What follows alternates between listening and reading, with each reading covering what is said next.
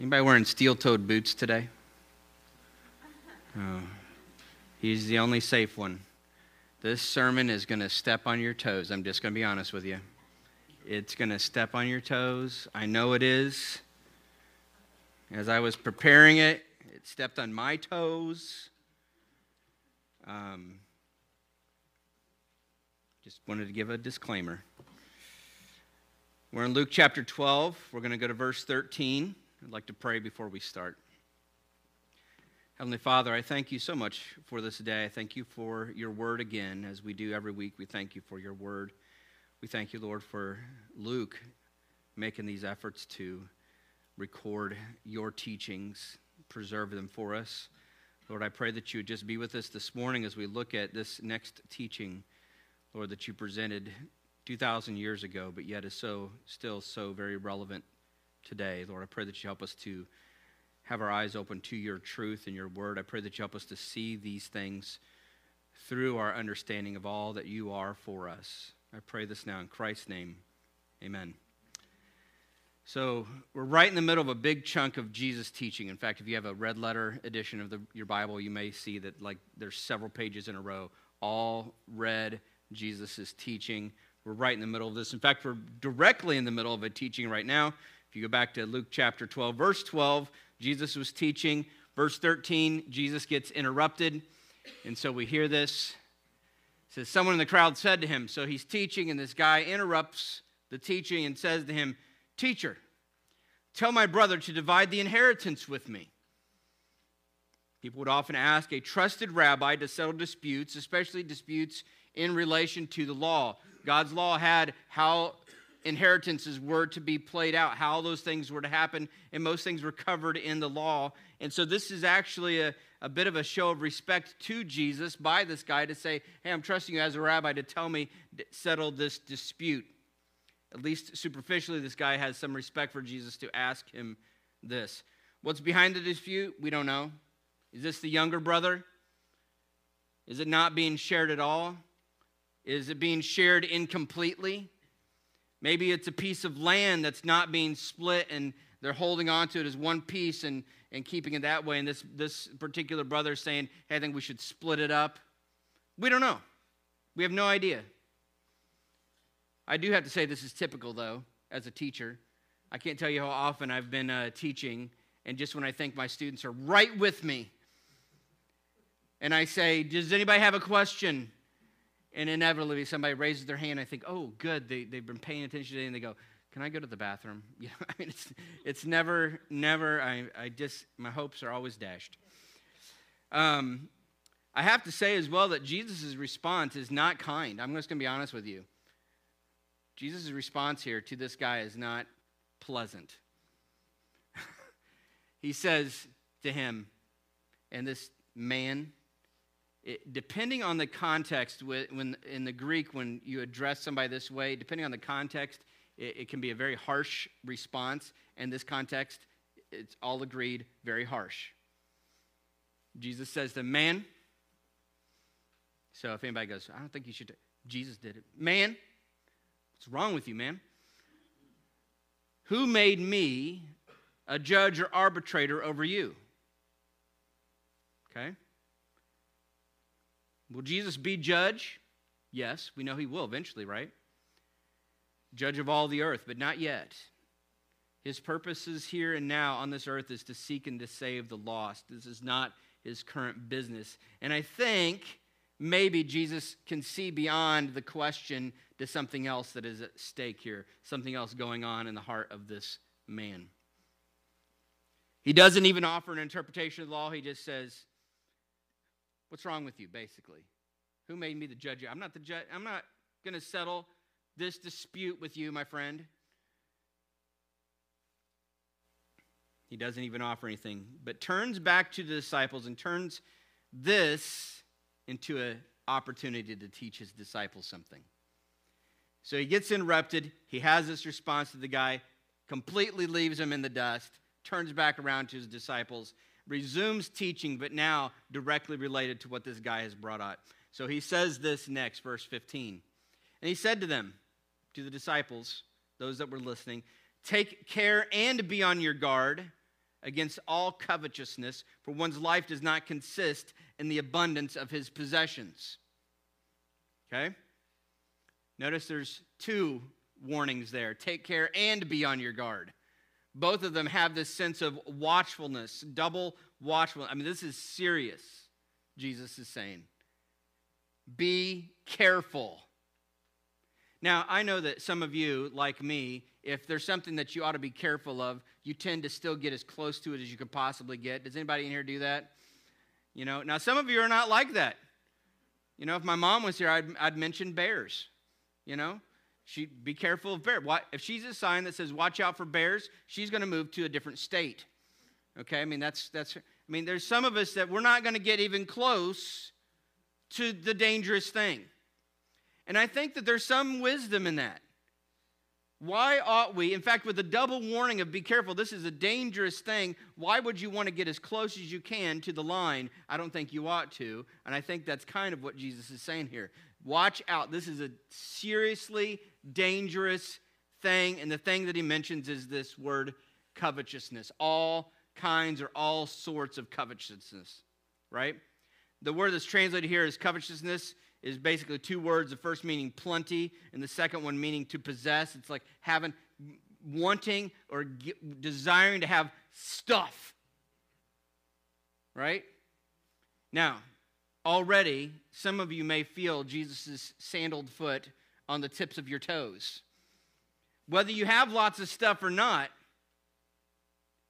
we live in a culture that wants lots of stuff.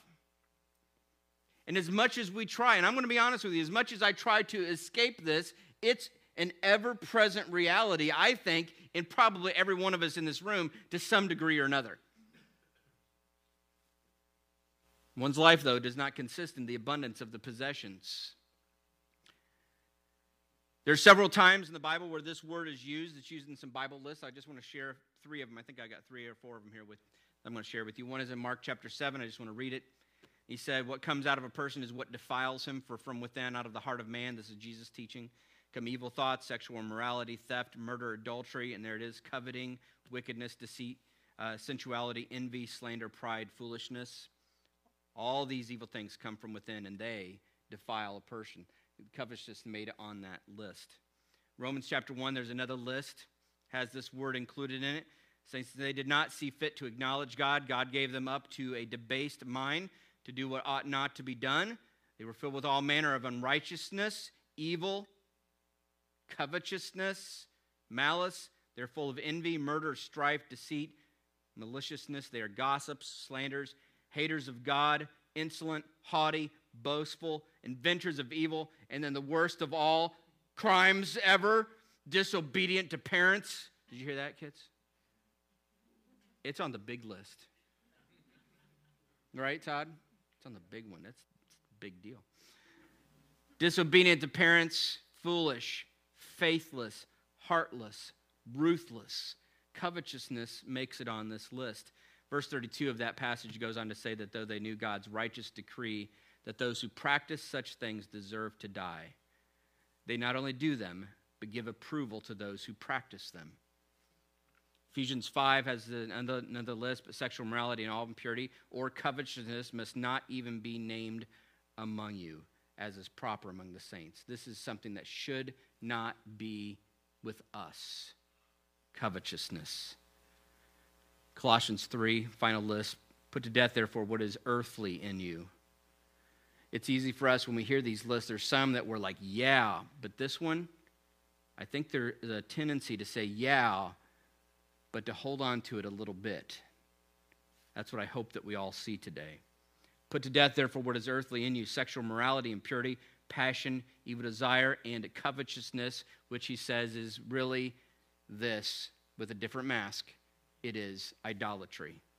You look at people in the Old Testament who bowed down to idols, and we, we consider that ridiculous or ludicrous, and yet many of us worship at the feet of our stuff. You may feel Jesus' sandaled foot getting a little bit further on the toes. The second part of the verse could be understood in a few different ways. It's really interesting. I'm going to mention it as a side comment. We're building a thought process here. We're going to get to a main point here in a few minutes. I'd like to share with you a couple different versions of this particular verse that I read to you. Here's the ESV that we had. He said to them, Take care and be on your guard against all covetousness, for one's life does not consist in the abundance of his possessions. The NIV puts it this way Watch out, be on your guard against all kinds of greed. It calls it greed instead of covetousness. Life does not consist in an abundance of possessions. And if I got all this stuff, there's my life. The King James, take word, take, take heed and beware of covetousness, for a man's life consisteth not in the abundance of the things which he possesseth. Right? So things that you have, it's not a determining factor of who you are. In the New American Standard, he said to them, Beware and be on your guard against every form of greed. For not even one, when one is affluent does his life consist of his possessions. Not even when you got it does that define who you are. I can't speak for all of you, but I think it's difficult for me to separate my life from my stuff. I find it hard to do that. I like to think that I'm free of those things. I like to think sometimes that if God called me to, to give up everything, but, but I'm going to I, I can stand in front of you and tell you that it's hard for me when it gets down to it, when it gets right down to it, to separate me from my stuff. You know how it shows itself? When my vehicles break down. It's not when the stuff is good, it's when the stuff goes bad. I suddenly feel like I'm, my life what am I saying when I say that? Right?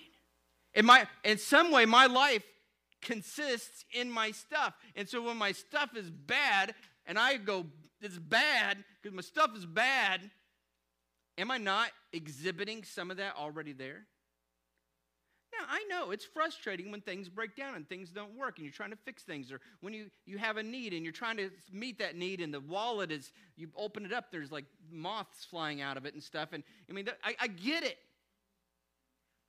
But we have to beware and be careful and be on guard, Jesus says, of this thing. And now, I don't have to come up with an example. Jesus gives us one. He tells a parable to illustrate this point. And this is where the toe stepping gets a little bit more serious. He told them a parable, verse 16, saying, The land of a rich man produced plentifully. His crops had a high yield. His stocks had a high yield. I don't know if they had stocks back. His business had a great return, a great profit. Whatever it was, his was definitely a physical return. He had more stuff. It just, I, I imagine him maybe even saying, How have you been doing this year? And him going, God has blessed me. Right? Not wrong. That is God's blessing. He has this physical return. What should one do in this situation? What, what should you do when these things happen? When you get blessed in such a way? Obviously, we don't want to squander it, but how do we respond as God's children? He asks himself what to do. This is the first clue that something is awry. Because who ought he to be asking what to do with this blessing? Isn't it God Himself? But listen to what He says, verse 17. And he thought to himself, Self, what shall I do? Well, self, I don't know. What's your question, self? Well, self, I have nowhere to store my crops. Oh, self, that's a tough thing. I feel for you. You've got too much stuff and not enough places to put it. I know, self. That stinks. What are we going to do? I got an idea, self says. And he says this, which, by the way, there are 54 words in the Greek, 54 words in this parable. 18 of them are I, me, my, and mine. That maybe is our second clue that something's awry. And may I throw in there that maybe these are the clues that we ought to be asking ourselves when we have a blessing? Do you just go to yourself and say, What do I want to do? Or are you going to God saying, What would you like me to do?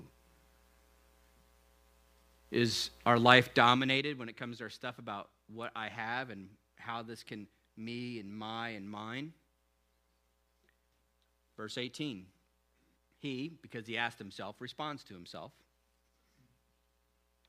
I will do this I will tear down my barns and build larger ones. And there I will store all my grain and my goods. Now, allow yourself again to be honest here. Is this not an indictment against most of us? And isn't there some wisdom in this? I mean, what about, what about the ant and the grasshopper? Who's ever heard the, the, the fable of the ant and the grasshopper, right? What's the, what's the grasshopper do? Grasshopper, he's not, he's not playing anything, he's just having a ball, isn't he? And the ant, ant is like, no, I'm working, buddy, saving up, and I get it all stored up. In fact, there is even a biblical equivalent that in Proverbs chapter 6. It says, Go to the ant, O sluggard, consider her ways and be wise. Without having any chief, officer, or ruler, she prepares her bread. In summer, gathers her food and harvest. How long, which verse 9, my mom quoted to me quite often in the morning when it was time to get out of bed. How long will you lie there, O sluggard, when you arise from your sleep? And then this next part, quite often, I'm sure Ashley probably heard this one too. No, you always got up on time, didn't you? No. A little sleep, a little slumber. She would say that to me. Literally, I can hear her voice in my head saying this to me right now. A little sleep, a little slumber, a little folding of the hands to rest, and poverty will come upon you like a robber. and want like an arm. Uh, so there is there is some measure of wisdom in planning ahead. Is there not? I get it. In fact, this next verse, as this man's self dialogue continues, the next verse sounds, I'm going to be honest, it sounds a little bit like the American dream. And if I'm to be real honest, it sounds a little bit like my dream at times. He continues his dialogue with himself, by the way. I will say to my soul, Soul? Why, yes. You have ample goods laid up for many years. I do, don't I? You, soul, you are so right. I know, soul. You have done a great job. I, I know. I worked hard for that. We got it. Soul, good job. You have got a lot laid up for many years. Relax. Eat, drink, and be merry. Now, maybe the eat, drink, and be merry, that would be a clue that something is off as well. As much as joyful feasting is something that the Bible doesn't speak against, this particular phrase is, I think, never used in a positive light. Eat, drink, and be merry, for tomorrow we die, right? I mean, there's a sense of like grasshopperishness in that moment that isn't good. But what I found really interesting and went down a little rabbit trail of study with is the word relax. The word relax. You can find this word used by Jesus on another occasion. I'm going to put up a verse and you tell me if you can see where it's at. I, I probably have it highlighted so that won't be a hard thing to do. Oh, I do, yeah. Okay. Come to me, all who labor and are heavy laden, I will give you rest. Take my yoke upon you and learn from me, for I am gentle and lowly in heart, and you will find rest for your souls. For my yoke is easy and my burden is light. You can also find this word with a different prefix, but the same root word in Hebrews, I think used over 20 times. I'd like to share with you just a little bit of, out of Hebrews chapter 3 and chapter 4. I had to really trim down. I want to keep this to the point. But I want you to think about this concept of rest. That this guy once. I think the problem is when he wants it. Because Jesus, even himself, he offers rest as a good thing. Come to me. I'm going to give you this. Listen to Hebrews chapter 3. And go verses 7 and 8 first. It says, Therefore, the Holy Spirit, the author of Hebrews, is writing. He says, Therefore, as the Holy Spirit says, Today, if you hear his voice, do not harden your hearts as in the rebellion on the day of testing in the wilderness. This is, by the way, a quote from Psalm 95. It's quoting a, a chunk of Psalm 95. Hebrews 10 11, still quoting, Therefore I was provoked with that generation and said, This is God speaking, uh, they always go astray in their heart. They have not known my ways. As I swore in my wrath, they shall not enter my rest. Psalm 95 is talking about the Jews, after leaving Egypt, put God to the test, and excluded them from entering the promised land, his rest. So there becomes this connection in the Jewish mind of the promised land and rest. Okay? But the writer of Hebrews wants us to notice that this was written in David's time and as a continued warning. So when David wrote this in Psalm 95, it was meant to be not just a, a, lesson we learned there, but a lesson to apply today that we may not enter God's rest as well, which is weird because the writer of Hebrews is pointing out they were in the promised land when he said that. And if you read Hebrews chapter 3 and chapter 4 together, the author makes an amazing argument about why that's the case. But Hebrews, the author comes down, I'll go to verse 12. He says, Take care, brothers, lest there be in any of you an evil, unbelieving heart, leading you to fall away from the living God. Now, to save time, I'm going to skip down to chapter 4, but I want you to know the argument there in chapter 3 is all about the fact that this call to rest is still being given and still not entered into. And the author here wants to see that even today we have this call. He's calling us to enter into his rest, which we see Jesus teaching himself. Hebrews chapter 4, verse 1 says this. Or do I not have? Oh, there we go. Did I get a verse ahead of myself already? I'm sorry. You got to say something when I do that. Therefore, while the promise of entering his rest still stands, let us fear lest any of you should seem to have failed to reach it, even now. This is way later than that. Verse 4 For he has somewhere spoken, and the author of Hebrews goes all the way back. Like this, this concept started at the very beginning. For somewhere he has spoken of the seventh day in this way, and God rested on the seventh day from all his works. Does that sound familiar? Where, what book of the Bible is that in? Genesis. Good job, guys. You, got a, you get a piece of candy. I don't have any candy. God rested from his work. This rest is something that is still offered. In fact, to pull in what Paul's been talking about with Joshua entering into the promised land, notice what the writer of Hebrews says here. For if Joshua had given them rest, didn't they get in there and allot the land? Where's the rest? If Joshua had given them rest, God would not have spoken of another day later on, Psalm 95. So then there remains a Sabbath rest for the people of God. Whoever has entered God's rest has also rested from his works as God did from his. And so then you get this weird thought of there's an already rest as we enter into God's word. We're resting, but we're not completely in his rest. And we call that here the already but not yet.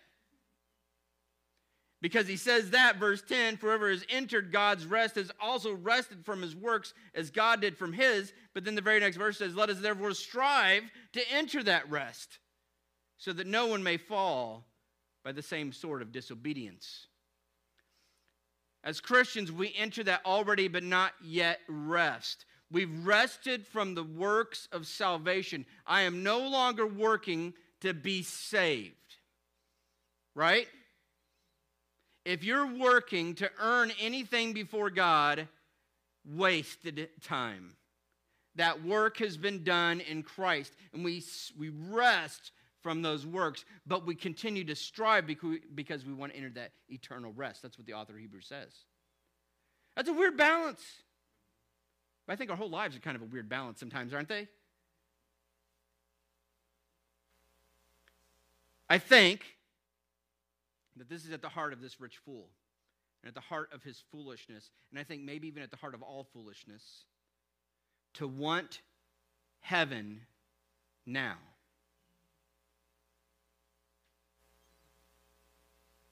Because what did he say? Soul, now you can relax, you can rest. Now, this is where my toes got stepped on the biggest because my the idol of my heart pretty much my whole life has been i just now i, I don't call it rest i call it peace and quiet. Anybody in here just go you have those days where i just you know what? I had somewhere in my head i envisioned i had a vision.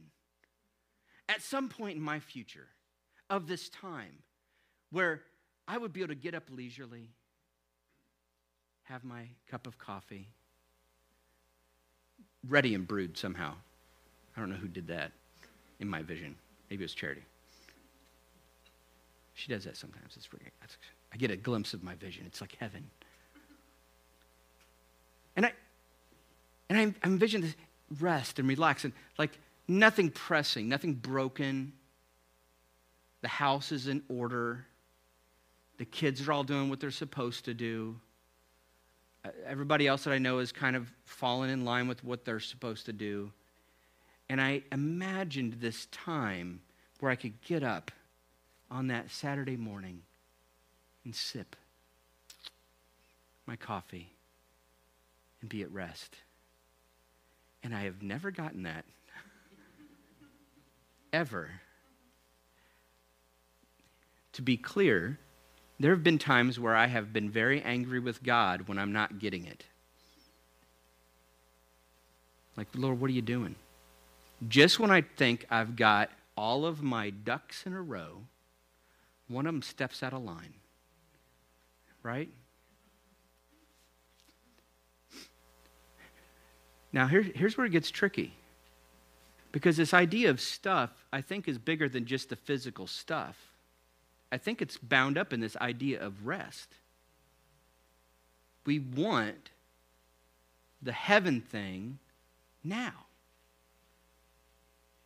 And we get pretty ticked off when we don't get it. And sometimes we get ticked off at people when they're ruining it for us. And I think probably at the heart of it all is a covetousness that Jesus is warning us about. This is a, this is a weird one because th- there are some degree, and I, I'm, I'm just trying to think out loud with you for this next little statement. To some degree, there's some of that striving for God's good grace and His joy and those sorts of things right here and now. To some degree, we are to strive for and enjoy those good things in Christ even now. That's true. And I feel like one of the reasons why Jesus says you got to beware of this, take heed and beware, is because the line between just enjoying God's gifts and, and trusting in Him and enjoying what He, what he has given to you now and, and living in the already but not yet. There's a, this fine, fine line, like a hair between this and covetousness.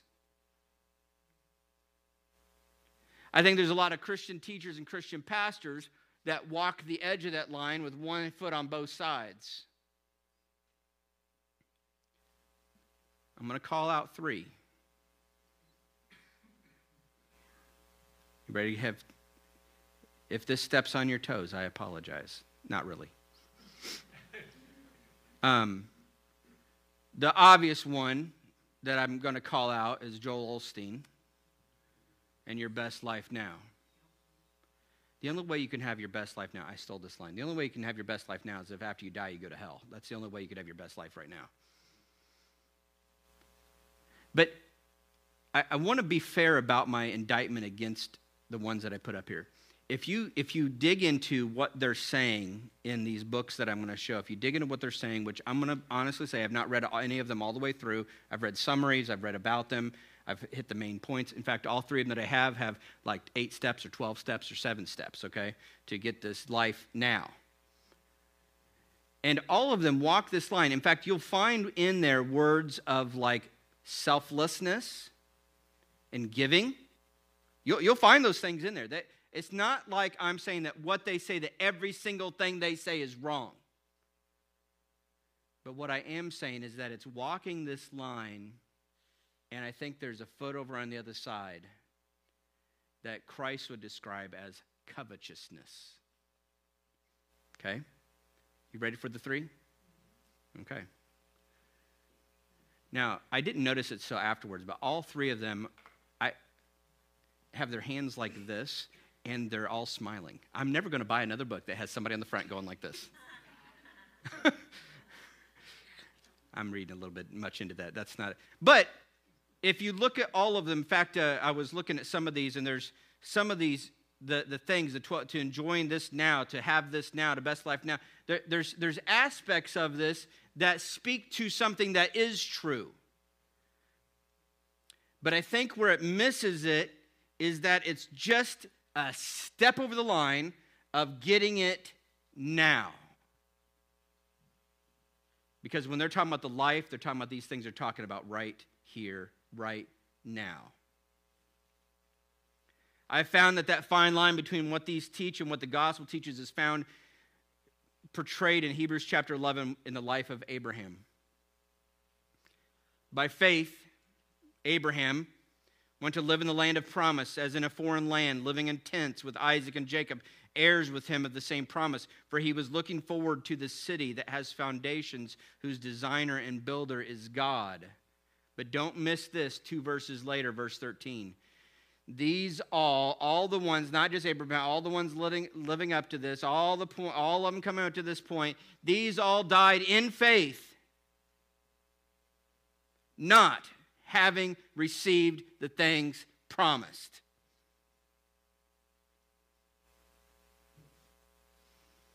But having seen them and greeted them from afar, and having acknowledged that they were just strangers and exiles on the earth, you can give me nothing in this life, Christ. The rich man, before he even has time to enter his rest, his foolishness is called out by God himself. God said to him, Fool. This night, your soul, that soul that you were talking to and having that great conversation with, it will be required of you. And the things you have prepared, oh my gosh, what a harsh statement by God even speaking in this man's because I can't help but think that this guy, when he hears these words, this parable of this guy, when he hears these things, how many, when they hear those moments, when they breathe their last and they stand before God, are still going to be worried about who's got my stuff? And God just calls them out on it. Whose will they be? A rhetorical question that says, Who cares? A ridiculous question that doesn't really matter. Whose things will they be?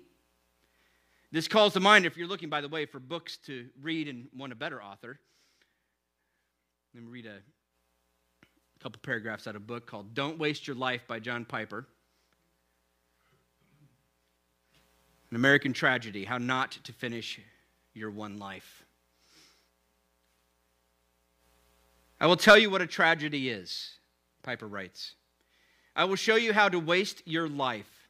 Consider a story from the February 1998 edition of Reader's Digest, which tells about a couple who took early retirement from their jobs in the Northeast five years ago when he was 59 and she was 51. Now they live in Punta Gorda, Florida, where they cruise on their 30 foot trawler, play softball, and collect shells. At first, when I read it, I thought it might be a joke, a spoof on the American dream, but it wasn't. Tragically, this was the dream. Come to the end of your life, your one and only precious God given life, and let the last great work of your life before you give an account to your Creator be this playing softball and collecting shells. Picture them before Christ at the great day of judgment. Look, Lord, see my shells? That is a tragedy. And people today are spending billions of dollars to persuade you to embrace that tragic dream. Over against that, I put my protest don't buy it, don't waste your life. If your toes have not been properly stepped on, I hope they are now. Because there's a part of this, I mean, I can sit up here and I can, I can read it in such a way that sounds like, right? But I know there's a little bit of me that wants that too. Like if I grant, grant me three wishes, one of them might be I would love to just be walking the beach. I may not be collecting shells, but that's in there. And when I read these things and I read what Christ has to say about this rich man and his planning ahead, I can't help but think, what measure of an indictment is that against me in my own heart as well? Have I been walking that line as close as I can get of wanting heaven, wanting rest now? God said to him, Fool, this night your soul will, is required of you, and the things you have prepared, whose will they be? Darrell Bock, one of the commentators, says the main element of the comparison is that wealth is ultimately a wasted accumulation, for the person cannot present it to God for admission to heaven. Life does not consist of one's possessions, and to regard life as such is to be gripped by greed it is important to note that the issue in the parable is not wealth, but how wealth is directed. The sin is accumulated riches for oneself. And so Jesus ends his parable with a statement of truth that we ought to take to heart. So is the one who lays up treasure for himself and is not rich toward God, which I read and I thought, man, is that a thing? to be rich toward God? You can be rich toward God. In another teaching of Jesus, we get the same thing expressed in a slightly different way. And this is another one that my mother made me memorize as a child, and it's never left my head. Matthew 6, 19. Do not lay up for yourselves treasures on earth where moth and rust destroy and where thieves break in and steal. But lay up for yourselves and I always focus on the first part, but think about the second part. But lay up for yourselves treasures in heaven, where neither moth nor rust destroys, and where thieves do not break in and steal. For where your treasure is, there's your heart. What do you treasure might be a great question to ask. What do you treasure most of all? Sometimes those treasured things show up when we don't get them, not when we get them. And when they're taken away and we stomp our foot and we get all mad or we go into a spiral of fear because I don't have my stuff to protect me from what may be coming down the line. Is that not an indictment that says you're trusting in your stuff?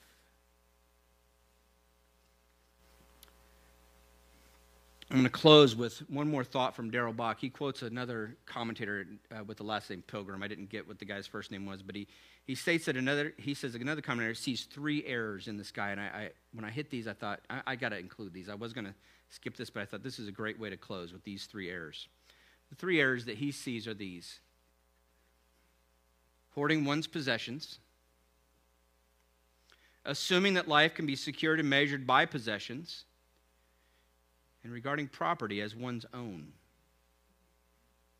Now, I don't want to ever from the pulpit mention that I know who Seinfeld is, but I do. And there's a character on Seinfeld named George Costanza. And there's an episode where George realizes that everything he does is wrong. And so he decides in one episode to do just the opposite. And unfortunately, because I am who I am, this came to my mind. And I thought, you know what? There may be some element of truth to this that if this is the error, maybe we ought to look at doing the opposite. To be careful and to be on guard and to take heed, like Jesus says, of this thing called covetousness. So instead of hoarding one's possessions, Do I want to say this out loud? Maybe we need to get rid of our stuff. Maybe not all of it at once. Some of you are having a panic attack right now.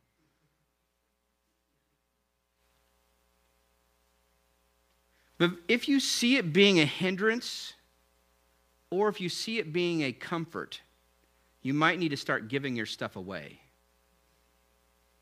If you see it being a hindrance or if you see it being a comfort, you might need to start giving it away. When I say that, I know that we start to think, well, what about like in five years from now? If I give all my stuff, well, what about, what about? You're not thinking big enough. What about a thousand years from now? What about 10,000 years from now? If you see it being a hindrance or a comfort, it might be all the treasure you get and all the value that you have in this life or the next. You might need to start giving your stuff away. I always think of the story, I learned this from charity. There's a singer named Rich Mullins who, when he was at the height of his popularity and I'm sure making a decent amount of money off of the income from the music he was producing, he told his church, and I don't know all the details, but I know that he told somebody at his church to say, Hey, I don't, don't, tell me how much I'm making. Just give me what a typical person's salary was at the time. It was like $23,000 a year. Give me a typical working man's salary, and whatever the rest, just take the, I don't even want to know. Whatever, just church takes it, put it to whatever use you want to do. We may need to adopt more of that. I know some of you in this room are going, I'm barely scraping by. I know. It's easy to be in the barely scraping by and be the most covetous person in the room.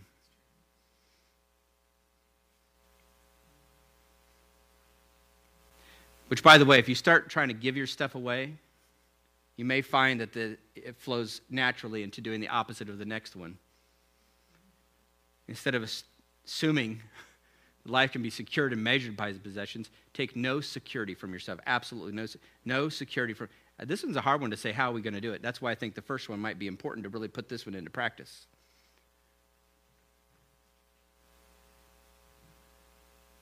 But what about what about what about, I, I'm this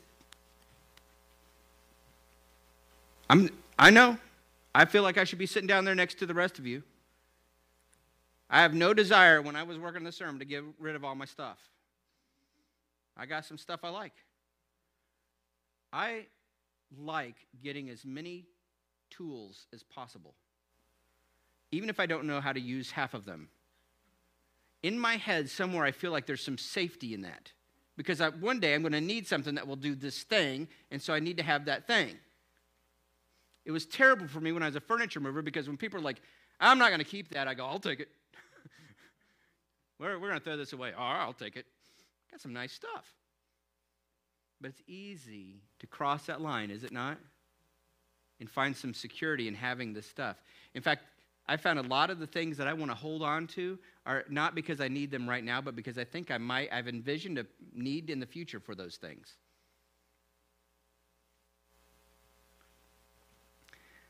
I think that there must be, let me put it this way, I'm going to put it up here in just a, a statement. I think there must be some room in your personal economy to eliminate all stored security. If to you that is unthinkable, then I think you need to read the Gospels again. Because sometimes he does that with people. Sometimes he says, take everything you have and sell it all. If there's no room in your personal economy for that option, something's off. I'm not saying that he calls every single one of us to do that, but he does call some of us to do that. And every single one of us ought to be ready to do that. Are you? My hope is that we see some of these things and we find in our at work in ourselves some measure of covetousness that we will stop seeing those things as a, security and start seeing them as detestable. Ugh. Got to get rid of this stuff. It's eating up at me. My hope is that if you're sitting here today and that covetousness is at work in your heart, that you will just go off the deep end. I believe wholeheartedly that God will meet every need you have on this earth, even if you go nuts crazy with your stuff and give it all away. There needs to be some room in your economy. So, in, which is this is hard to preach because I know that when I say this, I know that I'm setting myself up for that because if God calls me on, I can't, I can't preach it and then not back it up. I got to be ready to be like, give it all. Just, I'm ready, Lord. And if He calls upon me to do that, I hope that number one, I can see it for what it is, and number two, I can do it. That's my hope. But there must be some room in your economy for the ability to eliminate all stored security, reserved security, stored up security. I mean, if honestly, if God called you today to say, hey, you got that nice retirement account you've been saving up, just give it all away. There's got to be some room in your economy where God might call you to do that and you might do it. If you go, no, there's no way that. There's got to be some room in your economy to be ready to give it all away. Finally, I think this last one helps. Regarding property as one's own, the opposite. Start or begin being a steward of God's stuff. I think this is a great way. In fact, I probably should have put this one first. Start by thinking everything that you've got, instead of thinking of it as yours, and like this rich fool, my barns, my produce, my this, and I will do that. If you just said everything I own is God's, everything I have, every single penny I have is God's. And you start laying it out and saying, Lord, I'm thinking about, I mean, I think this is a great way to live. James talks about this when he talks about just even making plans for the weekend. Lord willing, I'm gonna, I'm planning on doing this, or I'm planning, God, this is your money. I'm planning on doing these things here. I'm thinking about doing this. I'm thinking about, I mean, let, even down to some vacation. I'm planning on taking this vacation, spending this money.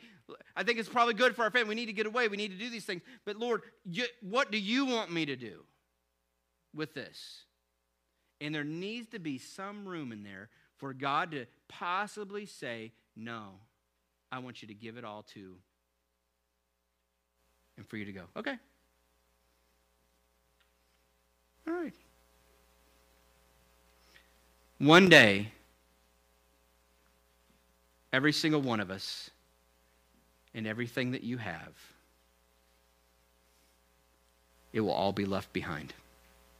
And you will take nothing with you but there is an element of how you live this life that influences what will be. To lay up treasures in heaven and to be rich toward God. I think the beginning of understanding that is to end the covetousness, to fight against it with every ounce of energy we have. We live in a culture that's wrapped up in it. Let us be against that culture by saying, Lord, I'm ready to give it all away. Now I'm going to pray. And I'm going to pray that if God would call us to do that, that we would be ready and willing to do that. Now, if you're like me, he's going to have to say it very clearly.